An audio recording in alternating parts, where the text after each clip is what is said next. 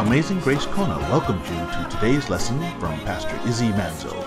Our prayer is that today's lesson will spiritually feed and uplift you.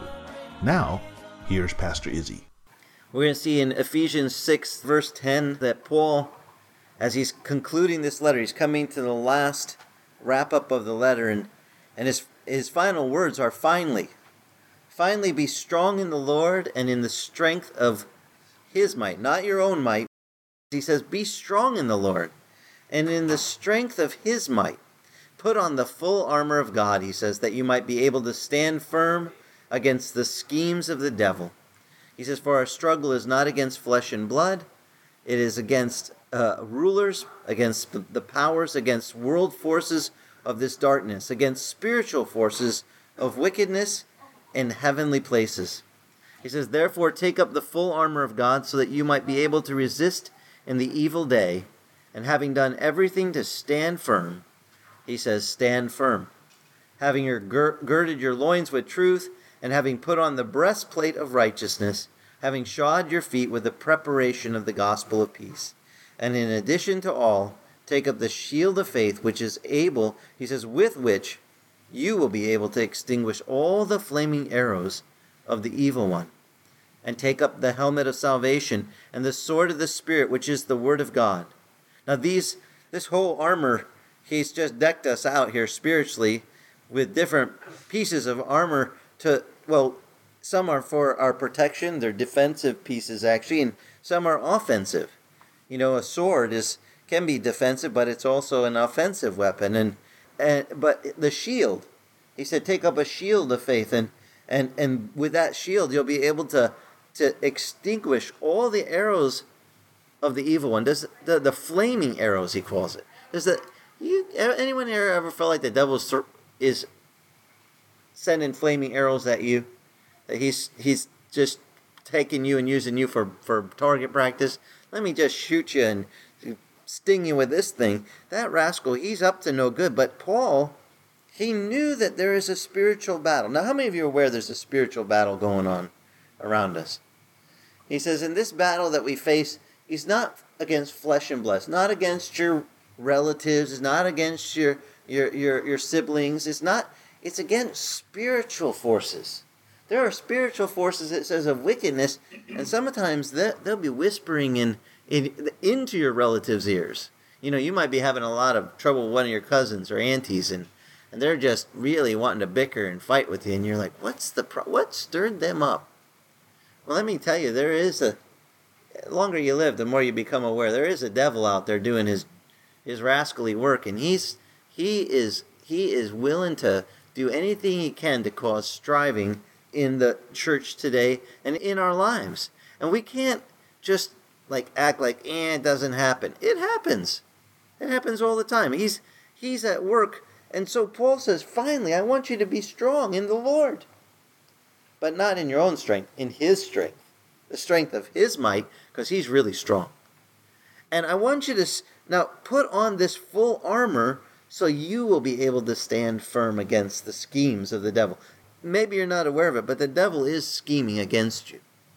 And like my son Daniel says, he says, Dad, I think he's had a little more practice at this than we have.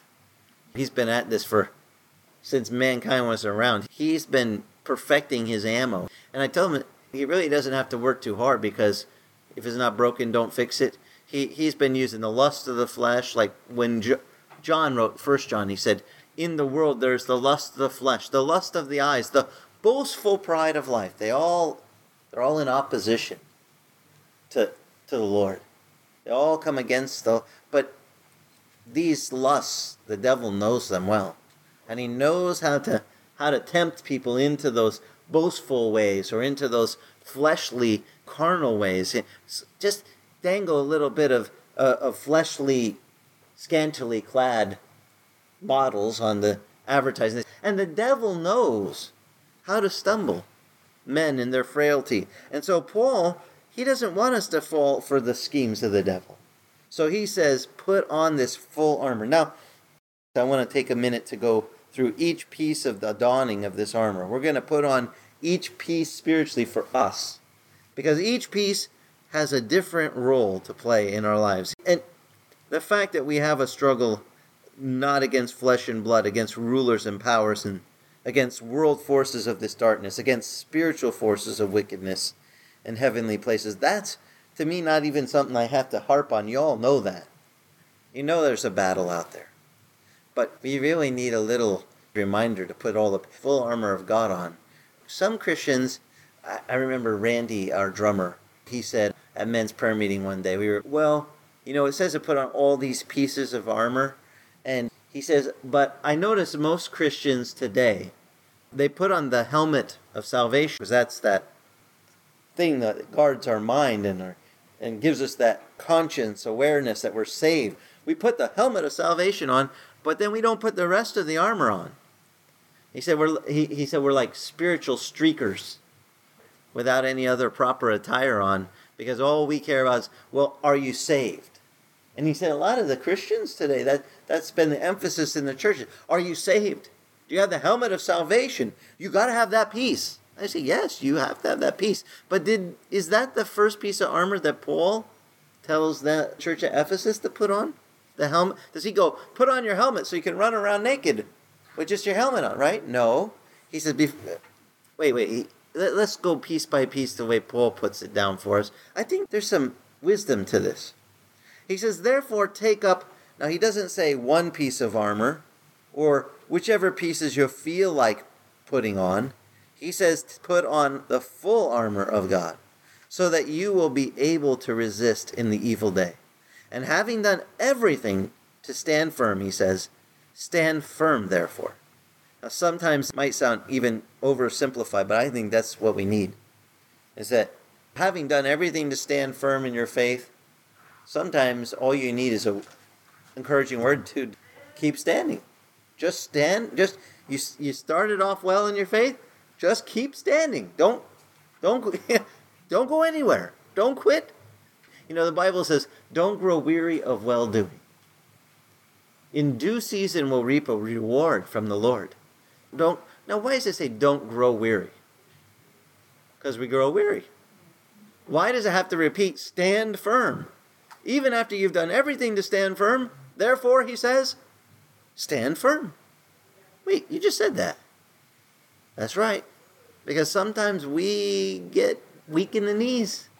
We see the the devil at work, and, and we start getting a little knocky-kneed and start getting afraid, and, and we, instead of standing firm in the battle, we run. We tuck tail and we, we run the wrong way. Paul says, don't do that. You have some armor to put on. Armor that will keep you from the devil and his schemes. They'll take care of what he's going to throw at you. You just need to stand firm and put it on. So let's look at the pieces he said to start with. Not the helmet. We'll get to that. But he says, stand firm, therefore, having girded your loins with truth, and having put on the breastplate of righteousness. Now, I love this because Paul is actually quoting from two places in Isaiah. Now, Paul, Paul, before he was converted by the Lord, he was Saul of Tarsus. And he also had a title in the Jewish culture that was a very... well, very accomplished in the in the Jewish uh, studies. He was a Pharisee of Pharisees. To have that title meant he was like the top of the top of the class in the Pharisee school. He studied, uh, studied under Gamaliel. He was one of the chief rabbis of the days of Jesus. And he was very, very well known, but tough. The, the scholars write about him. He was one of the hardest teachers on his students. And to be a Pharisee of Pharisees, you had to actually hand write out every jot, every tittle, every every little inflection of the vowels in Hebrew over every consonant, your the whole entire scroll of Isaiah. And you had to commit it to memory. Now, I'm sure that Paul, when he was Saul, he had a little time with this scroll of Isaiah. And I, I say that because not too many Christians realize what he's talking about when he says put on this breastplate and put on this this girding of your loins with truth, that these aren't aren't things he came up with himself. These are quotes from Isaiah. These are direct quotes, actually. In fact, I want to show you the first one. It's found in Isaiah eleven. So Isaiah eleven, verse five, says that, and I love this because this is the, the passage what talks about the righteous, the, the shoot that will come, that will spring from the stem of Jesse, and his branch from its roots will bear fruit, and the Spirit of the Lord will rest upon him. This is Isaiah eleven, one and two I was reading. The Spirit of wisdom and understanding, the Spirit of counsel and strength, the Spirit of the knowledge and the fear of the Lord, and he will delight in the fear of the Lord. He will not judge by what his eyes see, nor make his decision by what his ears hear, but with righteousness he will judge the poor. He will decide with fairness for the afflicted of the earth. He will strike the earth with the rod of his mouth, and with the breath of his lips he will slay the wicked.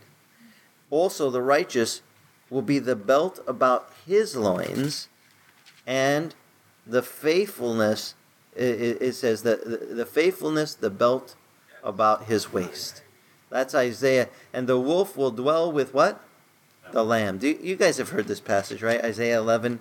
Who's it talking about? This this shoot that will spring forth from the stem of Jesse, the branch that would bear fruit. Who Who is this one that the Spirit of the Lord would rest upon? That's Jesus.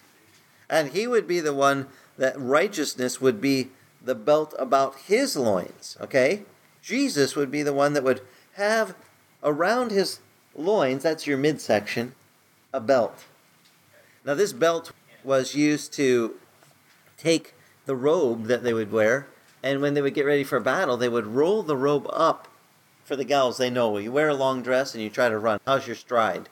You're like stuck in a little tube. You can take little steps and real difficult to run. But in the biblical days, when the, the men were wearing these robes and they got into battle, they would roll the robe up over the hips, over and around the waist. You don't want the robe to to slip down and impede your your run while you're in the battle.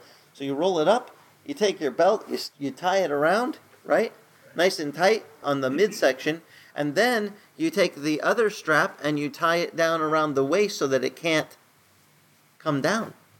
Sounds oversimple, but it's kind of important. You don't want your robe putting you out of the out of the fight, so to speak. So it was a something in their culture. They understood the idea of rolling up your robe and getting ready. Now, we're getting ready for, for a battle, and we're getting ready to fight this battle. And the very first piece, very first instruction, now think about this, is we're, we're going to stand our ground.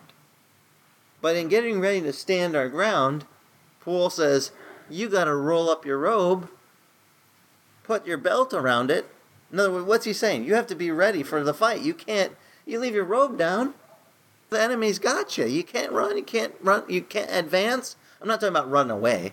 I'm talking about you can't even run to into the fight. You'd be doing the little trot with your with your legs in your robe. You'd just be stuck. So the very first thing he says, now this will help you to remember this when you think about them getting ready for battle. They didn't put their helmet on first. They got their robe out of the way first, put it up around the waist, tied the belt, and he has the very special belt. Now, Paul, when he's telling us as believers in Ephesians to, to put on this belt of truth, he says, get this belt and put it around this belt, uh, around your waist, girding your loins with truth. So put it around. Now, I like that in Isaiah it says, and it not only is it the truth, but he says, and the faithfulness is that second strap that is tied that around the waist. He says, faithfulness. We need faith, don't we, to fight the battle of the, that we face against the devil? And then Paul, he says, then having put on the breastplate of righteousness. Now this is a quote from Isaiah fifty-nine. Isaiah fifty-nine, verse seventeen, is another one of these passages that talks about Jesus. It's interesting. Paul Paul is taking these prophetic passages and saying, here's what the Lord did. He had his belt of truth and righteousness around his waist, girded around his loins. So what should we do? Who do we follow anyway? Who's our commander? Jesus. So we're going to get ready for battle. I'm going to I'm going to watch my chief general, what he does. Whatever he does, that's what we should do. And so we read here in Isaiah fifty-nine, verse seventeen, and it says, and he put on righteousness like a breastplate. And then, what's it say in the next verse? And the helmet of salvation on his head. And he put on garments of vengeance for clothing, and wrapped himself with zeal as a mantle. wow, the Lord didn't go, I'm kind of shy about the whole battle thing. He wrapped his, he wrapped himself with zeal. Zeal, uh, zeal. You know, when someone is zealous, they're ready to go. They're, they're, I'm game, let's go, you know. This is the Lord. Then he said, having shod your feet with the preparation of the gospel of peace. Isaiah fifty-two, by the way, this is just a quote from Isaiah fifty-two seven, where we see again another passage of Jesus being spoken of. This is the lead-in, by the way, Isaiah fifty-two and fifty-three. To, to this day, in Jewish synagogue, they don't allow these passages to be read. They say they're t- too difficult to understand who the writer is speaking of. Wait a minute. The writer Isaiah that they quote all the other times, but they don't want to quote in in in this. Let me just show you what they do. In Isaiah fifty, fifty-two, it says in verse six, therefore my people shall know my name. Therefore in that day I am the one who is speaking. Here I am. That's the Lord telling them, I'm speaking to you. And how lovely on the mountains are the feet of him who brings good news, who announces peace and brings good news of happiness, who announces salvation and says to Zion, your God reigns. Listen, your watchmen lift up their voices. They shout joyfully together, for they see with their own eyes, and the Lord restores Zion. Break forth, shout joyfully together, you waste places of Jerusalem, for the Lord has comforted his people and has redeemed Jerusalem. Now that doesn't seem too hard to me. Talking about the Lord's going to redeem Jerusalem. And the Lord has bared his holy arm in the sight of all nations, and that that all the ends of the earth may see the salvation of God. Depart, depart, go out from there, touch nothing unclean. Go out of the midst of her, purify yourselves, you who carry the vessels of the Lord. But you you will not go out in, t- in haste, nor will you go out as fugitives, for the Lord will go before you. The God of Israel will be your rear guard. Now they do quote uh, verse twelve, the only one, this whole passage that they, they, they like that part.